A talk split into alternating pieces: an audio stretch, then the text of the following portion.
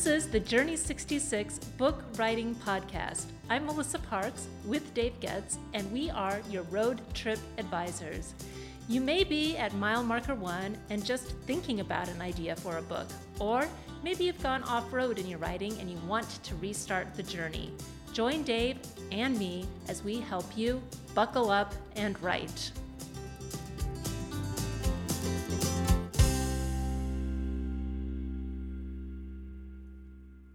Today, we are talking with Jennifer Risher, author of We Need to Talk, a memoir about wealth. Jen grew up in the middle class, learning the value of hard work and what it takes to actually earn a dollar. She, like many of us, developed stereotypes about the wealthy and what it means to be wealthy.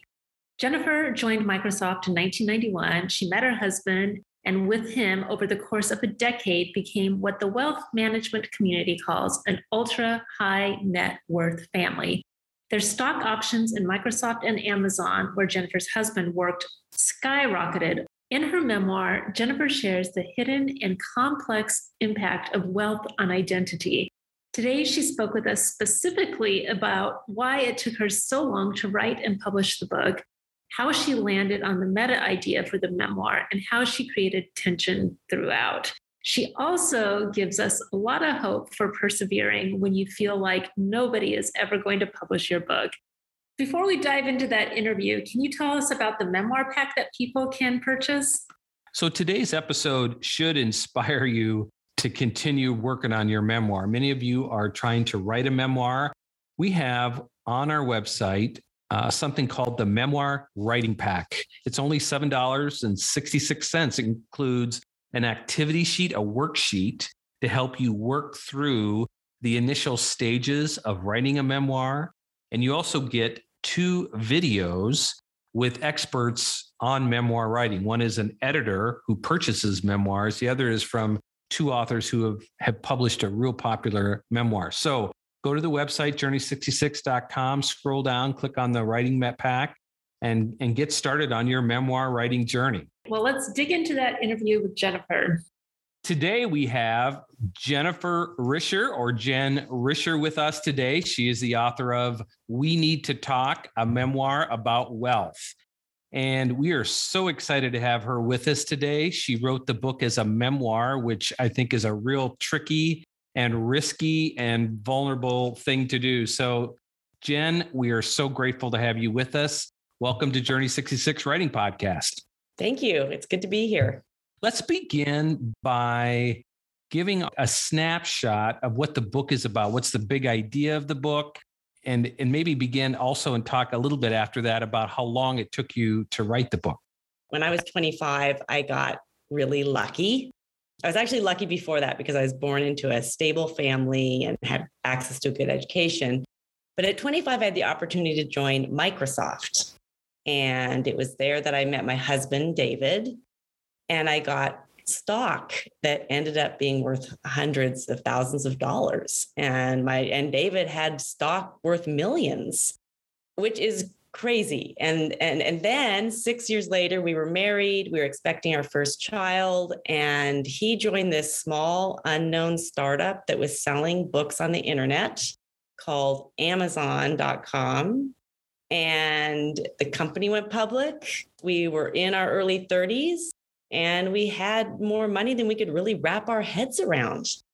So my book is a, my story. I mean, I want to say up front, money makes life easier. I am extremely fortunate, but I was surprised by the impact that wealth had on my life. Money's emotional. You know, I felt the impact as a parent. Were we going to spoil our kids? I felt the impact as a sister. Was my brother resentful? I felt the impact as a friend. I felt like people started to look at me differently. And, you know, it was painful to feel my parents disapproved of what we suddenly had. So I wrote the book I really needed to read as I was sort of adjusting to this incredible fortune. I read, well, I should say this I listened to the book on Audible. And I was so surprised in a really wonderful way because when I heard that it was going to be a memoir, so I I, I had done some research on your book and then you it was said it's a memoir. I thought, man, how are you going to write 250 to 300 pages on that topic? And so as I listened to it, I realized what a challenge it would be to write that memoir because you kept me listening. I wanted to keep listening.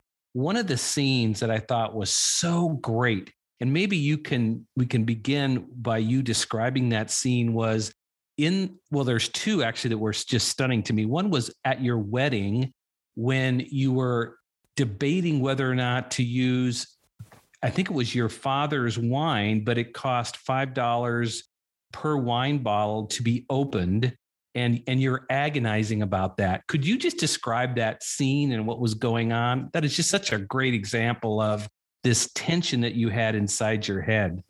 There was a lot of tension in my head. I you know i grew up very frugal. Um, we had i had middle class values. I saved my pennies and sort of you know as a responsible daughter i saved in my money and i i you know managed my money and i kept it in in a bank basically. And so suddenly when we had all this money and i had a hard time spending it because i i wanted my identity was someone who was frugal and and didn't spend and that served me well but it also kind of was strange now that i i really did have the opportunity to to spend and you know in my book i really go through some of the big transitions of life and you kind of hit on the, the wedding and you know so many people do get married so they can identify with this and at the time i was also grappling with the fact that wow, we could pay for this wedding and it was expensive and we could, you know, we were writing big checks. And because that was new to me, it was easy, much easier to write the big checks, you know, for the location and for the band. And, and you know, we I could do that. But because I had grown up so frugal and so aware of the value of a dollar, I mean, I remember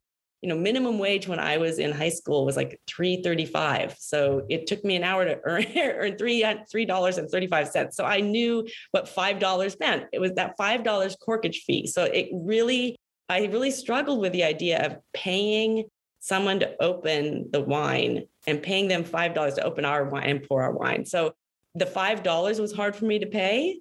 But I played a trick in my head at the time, like, well, okay, so let's just think of it as someone, I'm going to pay $300 to have someone open all the wine and pour it for our guests. And that way I could kind of make sense of it for myself. Um, and I think, you know, my book talks a lot about this with money and how it is very emotional and it's not always logical the way we approach things because of what we've learned in our childhood. So for me, it was sort of trying to make sense. I mean, my whole book was truly trying to make sense of this incredible fortune that we had. So you persevered for 14 years. So take us on that little narrative arc from the time you said or thought about, eh, I think this could be a book. And what were like the highs and lows of that arc? Oh my gosh, there were many. So I started out like, okay, this year, this is the year I'm going to write a book.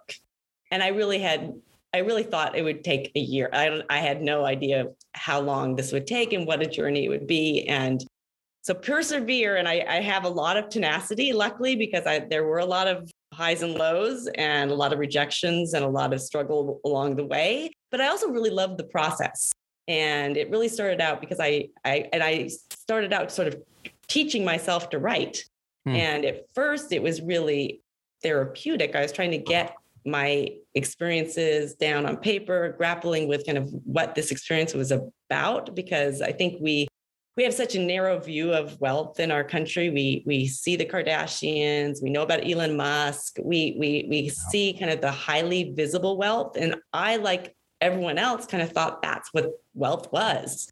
And so when I kind of became one of those people who I kind of had grown up pre- prejudiced against, I was like, oh, wait a second, I'm still me. Hmm. You know, and I still make mistakes. I'm still, you know, I still have insecurities and well this this there's also these other sort of strangenesses between other family members so it was just you know trying to wrestle with kind of what it was all about and so i at first just was trying to piece together my experiences in a way that was was you know understandable and then trying to talk about money in a way that was not off-putting or offensive so i was grappling with those things early on and you know i look back at my writing in the first well, year, two, three, four years, it, it, I was kind of writing a diary. So it was just really quite flat around like the experiences that I had. And I remember it was about four years in, I went to the Squaw Valley Writers Workshop.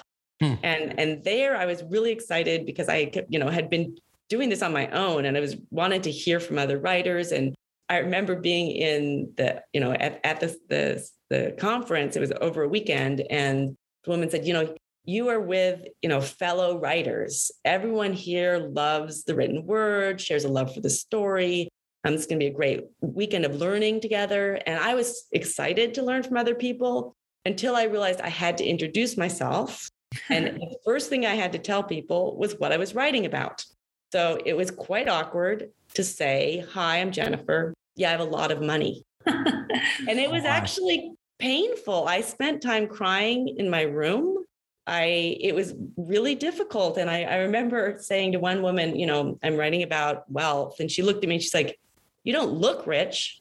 Oh, wow. I'm not sure I took that as a compliment, but yes. you know, so I, I it, my subject matter was added to kind of the complexity of kind of writing the book. But actually, there, and this was four years in, I, I, I met an editor who loved the concept, loved my, you know, the pieces that I had brought. And he really helped me kind of along the way. He, I wasn't ready yet, so I was still working on the manuscript. Um, but he introduced me to an agent, uh, a big agent in New York, who who loved it, took it on right away. This was probably this was in 2011. She took it sight on sort of like I didn't have to do a proposal or anything. I she, she'd just seen my manuscript and she took it to all the top age uh, top publishers and everyone rejected it. Wow. So that was difficult, but I kept I so I regrouped and I thought, okay, I'll write something else. I, have I've kind of lost your question. Now I'm just like telling you my my sort of no, no keep going. Okay, keep going. yeah, I, I thought, well, I'll write about something else, but I really couldn't let go of this. It really, I felt like it had started out me trying to grapple with my my feelings around this, but I felt like this story needs to be told. No one is. I'm not unique people come into wealth or create wealth in their lives.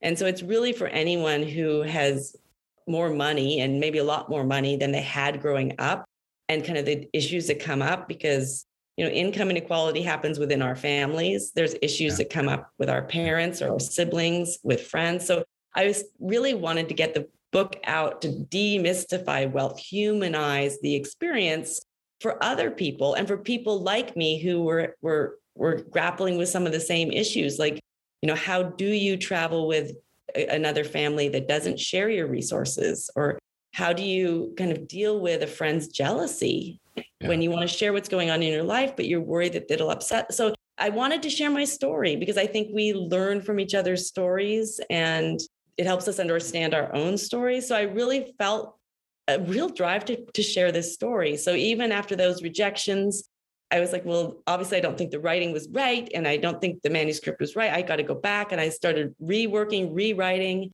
and rewrote the book for another few years. And then I went to I went to the um, Pacific Northwest Writers Conference. And it was encouraging because the people that I met, the other writers I met, were very encouraging and thought it was a great idea. But I didn't get any traction with any agents or any editors there. And then I went to the San Francisco Writers Workshop in, let's see, probably 2018, 2017. And I had a couple of agents that were very interested in the book then. I had a similar experience when I when my agent my agent this the agent I kind of got through that was um, because my other agent dropped me after after I had gotten this other agent we had rejections from all the publishers she dropped me so now I have this new agent she worked we worked on a proposal together and she took it out to to more publishers. And it was, she said she'd never experienced anything like it because she had such incredible interest from people. She thought she was going to have an auction. And there was, you know, she's like high level people really, you know, wanted and liked the idea. But the problem was, you know, in the publishing world, you have to sell it into a group of people. So you have to get buy in from the sales force and the marketing people and the PR yeah. people and the other editors. And inevitably, there was always a sense of like, who cares about the plight of the rich? Yes. Yes. There's real bias in our country. And that came up. And so she said she'd never seen anything like because there was all this interest. And then it just no, you know, no one actually bit and we didn't get offers. So again, fighting the bias that exists was part of the process. And and I think it's this is a bigger issue for the publishing industry at, at large. I mean, are we hearing enough black voices? Are we hearing enough women's voices? Are we hearing enough indigenous voices and immigrant voice? I mean, so I I, I have, can get on my little um, tirade about the publishing industry in general, but so I felt the kind of lack of, of interest in in my voice because I don't know if people could 100% relate to it. Did find a, a great publishing house, a small nonprofit um, publisher out of Pasadena, Red Hen Press, who published a lot of poetry, LGBTQ voices, um, just different voices, and were interested in, in the book. And it actually ended up being a really great place to get published, but it took 14 years wow. Um, to get there.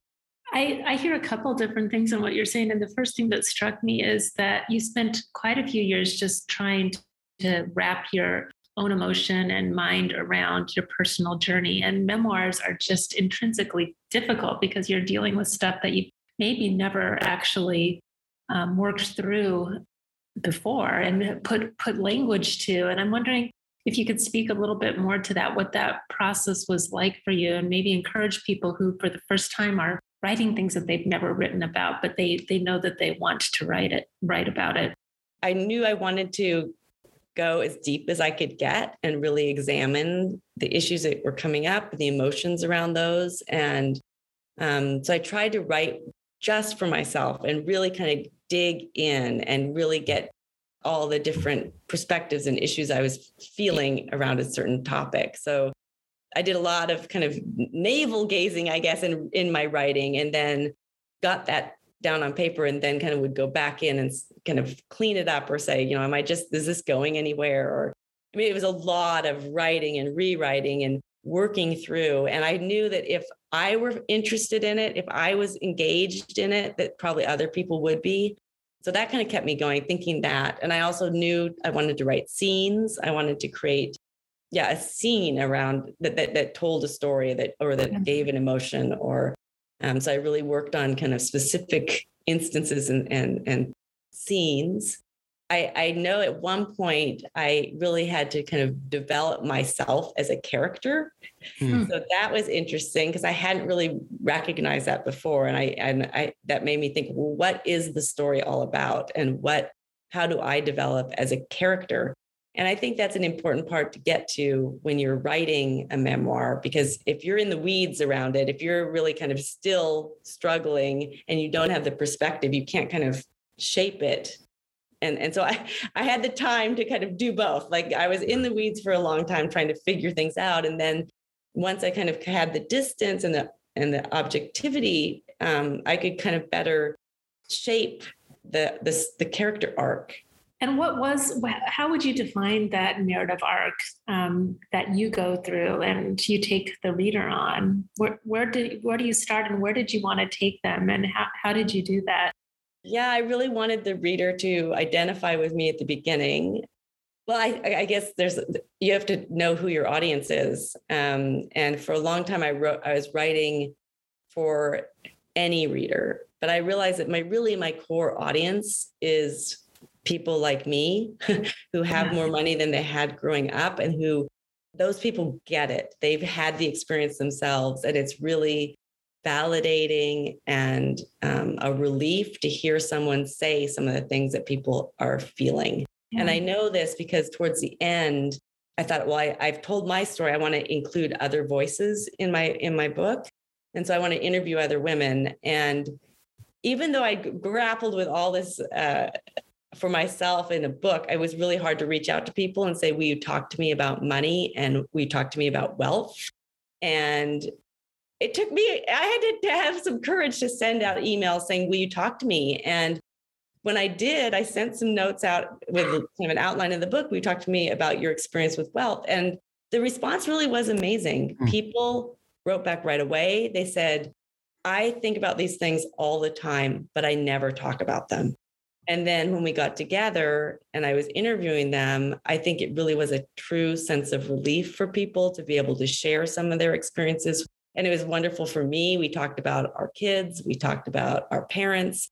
we weren't alone in this experience. We weren't crazy. And this, and it, and it was kind of more challenging than we would have ever guessed, especially because there is so much silence. And so, you know, through that process, I really, you know, all along the way, I also kind of realized how I wanted to, the book to help get us talking to each other. Mm-hmm. Um, and I think that can be at any level. You don't have to have wealth to know that money can kind of get create distance between it between people and you know and we avoid talking about things because it's uncomfortable but i want to encourage people to you know talk to each other when issues come up around money and talk to each other in their families around around wealth so what got resolved then so you start out the narrative being young like the scene where you talk to somebody at work about how many shares they had and was was uncomfortable for me to to listen because uh, listen to because you know that in in where I grew up in you know in a very conservative German family in North Dakota, and to talk about money is just anathema, right? It's and so for you to ask somebody how many shares they had, and then to go to your HR person you reported to, it was that was such an uncomfortable scene for me, but yet it was so poignant because because of I could see myself doing that. And so so you started out the journey as uh a little bit confused and you go out through this journey through your through the engagement, through the marriage, through your life. Where did you end up on money? What got resolved? Where, yeah, yeah, what got resolved in your mind? I started out saying kind of the I wanted people to relate to me and, and take them through the journey, experience it along with me. Um, so I'm glad to hear that that you felt that. I I also did not talk about money, and when I was growing up, it was impolite. When I asked about my dad's salary, it was none of my business, and so that's where I grew up too. And so to have that conversation really was it, it was not right or or it was bad yeah. of me to kind of bring this up and then i felt all sorts of shame and guilt yeah. and and and i think you know the bigger arc is that like the shame i guess one way to describe the journey is to tell you the, the titles that my book has been so when i first started writing the book it was the embarrassment of riches and then it was the tiniest violin because oh woe is me yeah. and then it was it's not about the money and then Conf- confessions of a rich woman and then it was the last taboo um, and then it was what we don't talk about when we don't talk about money. And then it landed on we need to talk a memoir about wealth, which I'm happy about because it's a real call to action. So yeah. as you talk, so so that so for me, it was moving as a character out of this sense of surprise and guilt and shame and embarrassment to suddenly have these riches and to to get to a place of you know realizing that it's really not about the money. I mean yes it's wonderful to live in an in a big house but it's really about who's in that house with you and it's the relationships in our lives that that matter most and also feeling a sense of meaning and purpose. And so for me it was moving out of any sense of shame and fear and into a sense of more purpose with my life and and the importance of my relationships our family my daughters friends, community, um, the pieces of, of, of, life that make it worth living, um, which is really our connections with other people. So it's go- it's getting to a place where you know even though I am this very fortunate person, I I'm an okay person and I can I can see what really is important in life. So it's it's working through all the issues that that came up um, around money because and getting to the point of like, okay, now we really need to be talking to each other and hopefully getting people who read the book to have that conversation. The end of every chapter, I included prompts for conversation and contemplation to help people, you know, have the conversation they need to have with that aunt who owes them money or or with the sister who's always asking for money or or I mean all the issues that we kind of avoid trying to help people get to a place where they can have the conversation because at the other side of those conversations is really a chance to connect, a chance to learn.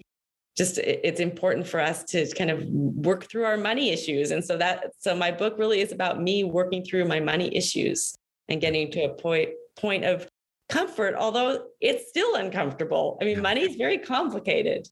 Yeah, it sounds like in hearing you talk about it, you're taking it from this taboo topic to something that should be talked about. And so you're creating this pathway for people to have conversation. So it's no longer taboo. I, I think that's genius. You talked earlier about wanting to create stories and scenes to help illustrate the points. And we get so many questions from writers talking about, you know, how much of this has to be absolutely perfectly resemblant of the actual moment or and how so how much did you fabricate to fill in the gaps? How much did you um, try to get exactly right? And where did you find that balance of making it an interesting story? So adding some things and um, leaving out other things so that it, you could really connect with the reader the yeah the reader. I mean i'm very true to what happened from my perspective so i tried to say very true. I didn't there was nothing made up that said, I was, you know, I do include some dialogue. Was that yeah. exactly what was said? And probably not, but was that the emotion that came out of it or was that the, the gist of it? And I'm thinking of one of the scenes of, or the, the times in my life, right when I was a new mom. And, um, you know, as a new mom, I was incredibly amazed at this baby and and so in love and it was like this curtain had lifted i was in this world of parenthood and joining that mothers group and being part of that mothers group and bonding with all the other new moms who were experiencing what I was experiencing, um, the love and the the trying to keep you know comfort your child and how do you you keep them from you know how do you get them to sleep through the night and should you use a pacifier? And we had just so many things in common and it was such a bonding experience and, and kind of writing the scenes of being in that mothers group and how wonderful it was. And at the same time this other curtain had lifted.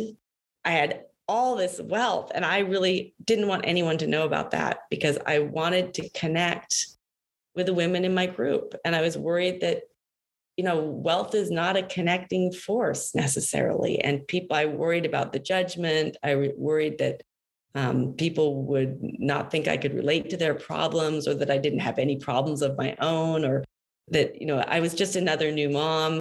So, you know, trying to write that and figure out how do I kind of get all that out and, and how I just wanted to show how I was trying to keep all that hidden at, the, at this very same time that I felt very bonded. Um, mm. So writing those scenes, I thought, well, it was cathartic, but it was also like interesting to me to kind of figure out how to do it. And and you asked about like how much is made up. So I think all the pieces, all the things that happened those really happened, but the, the pieces that were made up was kind of the, the detail of the, the exact words in, in the dialogue that I created.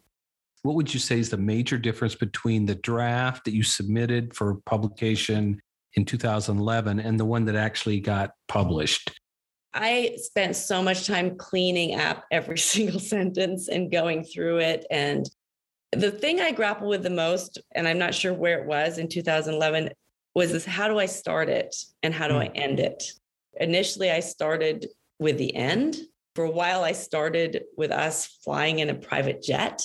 I started us, I started back before I met David, back before Microsoft. And I ended up, it ended up being much more linear than I had initially hoped. But I it really that felt right to me to start in Microsoft at that moment of meeting David, joining Microsoft. I think Microsoft was interesting to people. So I, I started there. Um, and then I ended when by the time we got, we left on this adventure as a family and followed our hearts and and and and took advantage of the freedom that we had in our lives to really do what felt right for us as a family and we moved to Barcelona. So that was kind of the the whole arc of it. When did you say you did the most work on the scenes, like setting up the scenes? Like structurally, what was the most uh, the window of time in which you did the the most difficult work on the structure?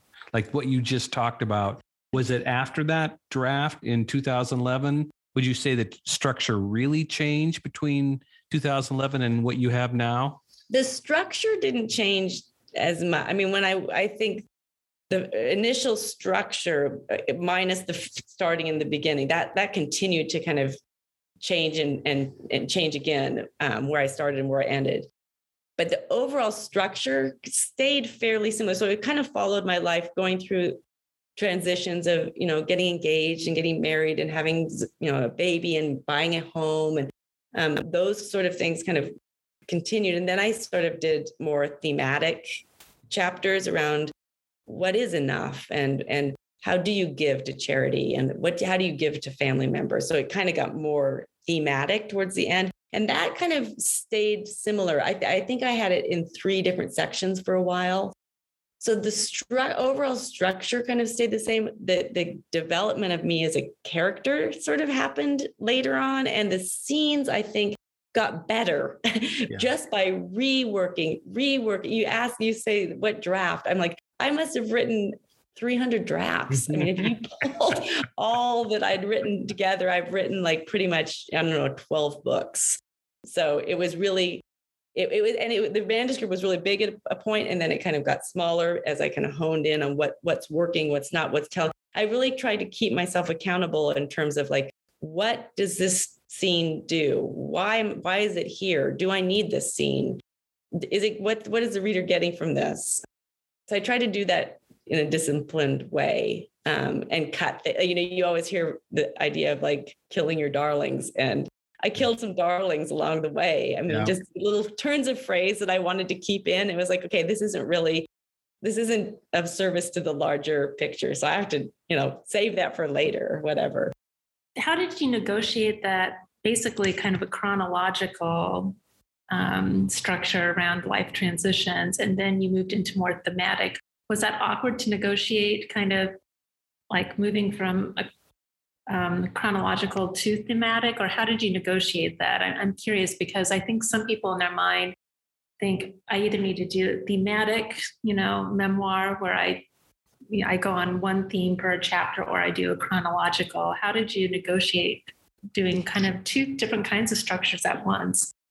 I think it felt like the way to do what I wanted to do with the story and with my character because I think at the beginning it was me in the weeds, just experiencing and um, allow, allowing the reader experience with me. And then as I kind of got more comfortable with with kind of our position and, and well, then it sort of naturally turned into more thematic writing.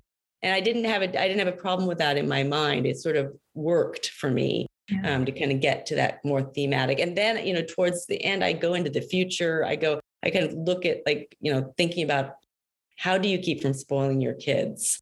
And yeah. I took a look at that as who I am, you know, when I was writing it, also kind of from when they were little. So it, it, it, I didn't have a problem with it. I, I felt okay about it. I didn't feel like I had to kind of continue along the same path. Actually, that was sort of part of my evolution to get yeah. to a place where I could contemplate things rather than just living it.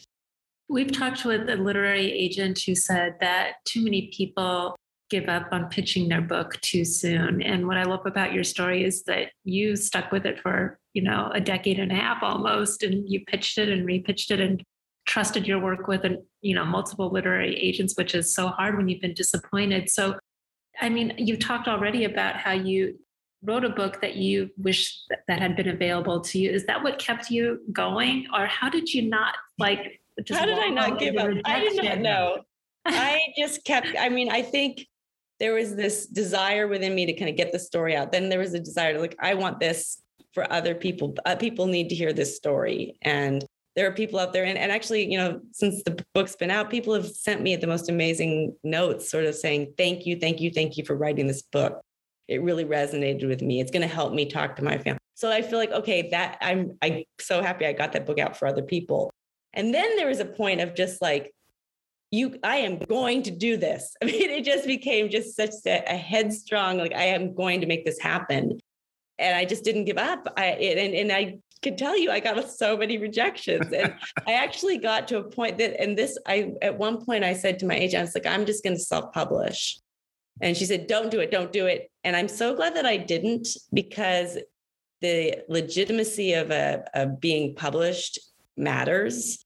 And so I do want to say to people, yeah, it's an option, but if you have any other option, don't self-publish because and, and ideally I can see how much being with one of the top publishers helps you because they make introductions, they introduce you to all the bookstores, and they they do some marketing. I mean, not a lot, but but Yeah. mostly you're on your own. Mostly you're doing this on your. But but still, if you can if you can get in with a top publisher, great. But get yourself published. And I I at one point there was a publisher who wanted who had agreed to publish the book, and the more I looked at their other books and kind of what they represented, I even though I desperately and you know wanted to be published i couldn't get published by them. They didn't have my values. And so i said to my agent i'm like uh, that's the point where i said i'm just going to self-publish. And she said well no no let's find you know i have a couple other options. And that's where i found my current publisher red hen press. I'm not willing to, to compromise my values for it but i did really fight and and just took, didn't take no for an answer. And i believed in the story and i believed in my message. And i'm glad i did Because if you don't, nobody Yeah, else will. Right. I mean, in a sense, you know, when people give up, there's a sense in which you're kind of giving up on something you believe in. And there may be a time to give up. I don't know. But what I love about your story is it, persistence. I think we all quit too soon on on different things in our lives. And and uh, and that that's a great it's a great truth, I think, for our listeners is to persist. So what has surprised you in the promotional phase of this? my publisher wanted to do a luncheon in New York uh, before the book was out, and I we we were able to get maybe five different people to come to that lunch. And one of the people who was at that lunch ended up writing an article about um, me in in Worth magazine before the Huh. book was out. So that kind of was the start of something. And I also got into um, Psychology Today in May it was actually supposed to be kind of at the time of launch. So also I hit COVID. So my book was going to be launched um, in May of 2020. And when COVID hit, I was like, okay, we cannot, I, how tone deaf is it going to sound for me to be talking about wealth at this moment? Eh, This is wrong. I cannot publish now. So luckily my publisher was able to, and it wasn't obvious. I really had to push. I mean, that's that's the other thing. I had to push really be the advocate for my book, even though the publisher was, you know, wanting the same thing I did. I really had to advocate for my book and say we cannot publish in May. We have to move it to the fall. And for them, they're a small publisher. They don't have a lot of money. It meant like warehousing books, so it costing them money. But it, in the end, it was the right thing to do for the book. That surprised me. The kind of the the I also had a lot of conversation with them about hardcover versus paperback, and they couldn't really afford. The persistence didn't end once I had a publisher. I guess that was what surprised me too. It wasn't like done. I have a publisher. It was a continued negotiation, a continued fighting for my book and for my story until that book was born um, in in September. And then it really did catch some great press. Um, I was in the New York Times. Paul Sullivan wrote about the book in Wealth Founders column, which was great. I also, okay, here's something that surprised me that I wouldn't do again. I interviewed with the New York Post. The interview was really great. The woman liked the book, but they they are all about selling and they're about like clickbait titles Yeah. and they really dragged me through the dirt Hmm. and it got a lot of hate. It got, it didn't necessarily surprise me, the backlash that I've gotten. It's sad. And I think it speaks to the need for the book itself. But I think based on that New York Post article, I think I got some, you know, one star reviews on Amazon from people who didn't even read the book. They just hate the idea of me. So that it didn't surprise me, but it, it's not, it's painful. I was in the New York, the San Francisco Chronicle. And then I started to get requests for podcasts like this one. And that the other thing that surprised me is I spent, like you said, you know, 14 years heads down writing. Like I really would get up in the morning and get to my desk and write. And I loved that process. And I loved, I'm, I'm just being by myself and writing. That was fine. Um, so I wasn't sure how it would be to be out in the world talking about this thing that was initially I couldn't even write about and now I was going to actually be in front of people talking about it. How was was I able to do that? And yeah, my life is so different right now. I'm so in front of people talking out there, meeting people, making connections. I've opened up to this whole new kind of I'm now much more involved in the philanthropic space. With COVID, my husband and I took action and kind of really did more giving and, and kind of helped inspire others to give. So I'm in this new space that Mm. I think is all about talking about money. And I see it more, the more I kind of am out there talking, the more I realize that how important it is and how normalizing conversations within our families is the first step. We need to also normalize conversations within our society as a whole. Um, and yes, policy change changes are needed. You know, I should pay more taxes. Minimum wage needs to be higher. We need a stronger social safety net. There's so many policy changes that are needed, but I think there's also change that needs to happen kind of at a personal level Yeah. around Mhm. talking about money. Yeah. So it's really the surprise is, wow, I, I'm I'm pretty good at this. And I also really feel even more passionate about now it's not getting my book out, but getting my message out. And my book has kind of become more of a calling card or like a, a- a tool of many that I have in, in helping start these conversations. And I, I think I'm very lucky because many books, you know, have that window of six, eight weeks where they're, you know, you have the opportunity to, to make it.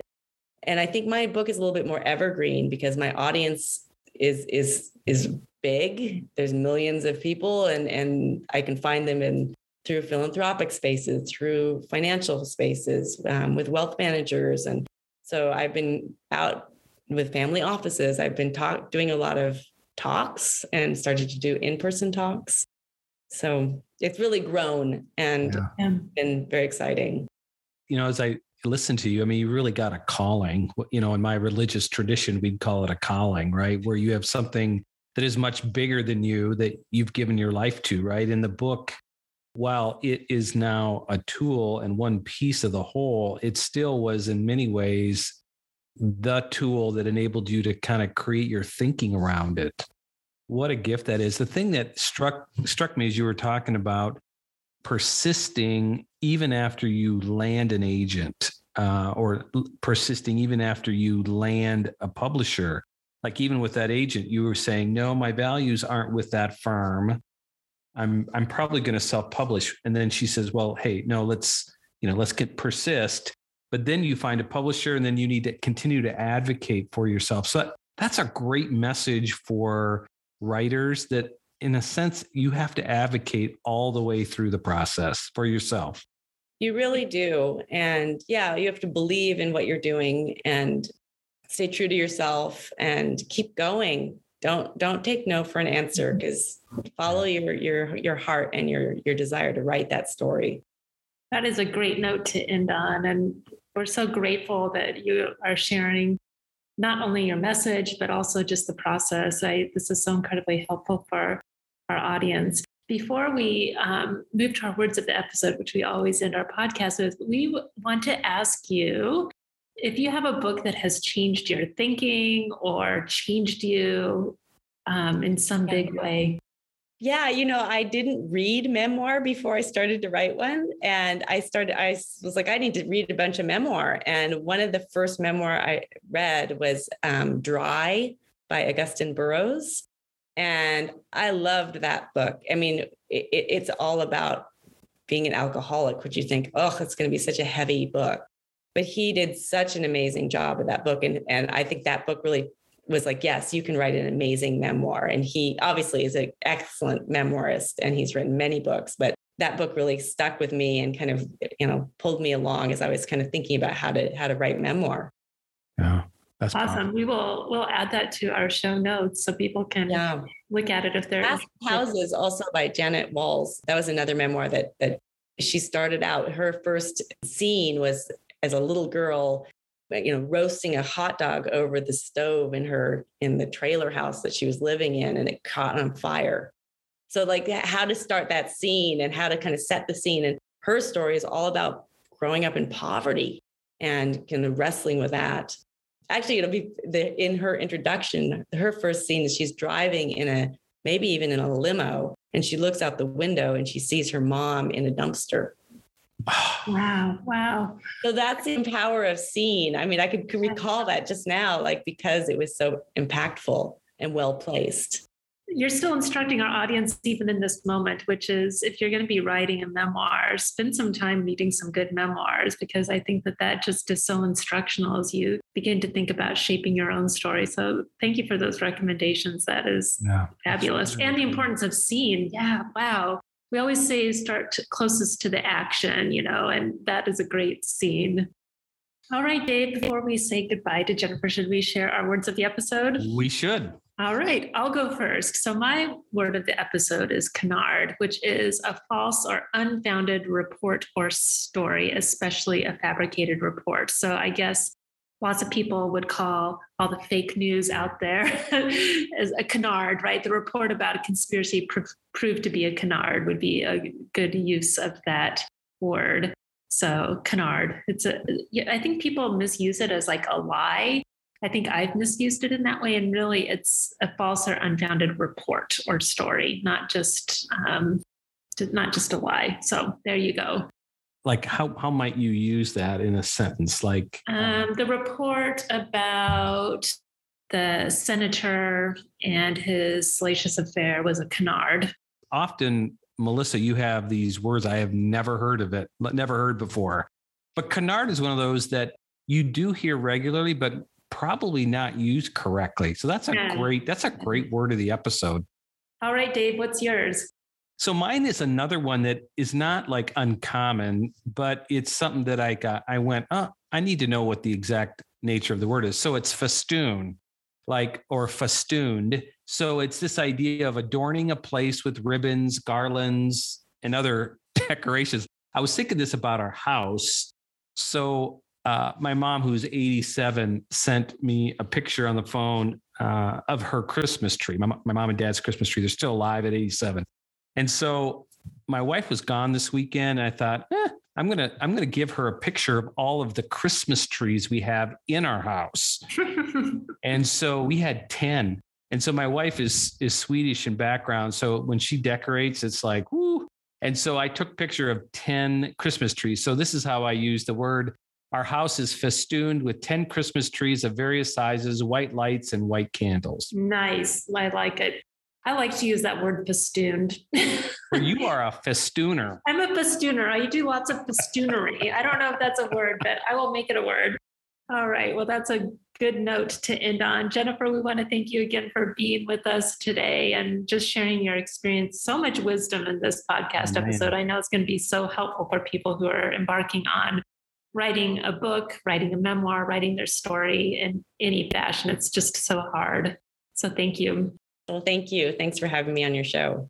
All right. I think that's a wrap. We will call it a show. I'm Melissa Parks. And I'm Dave Getz. Now buckle up and write.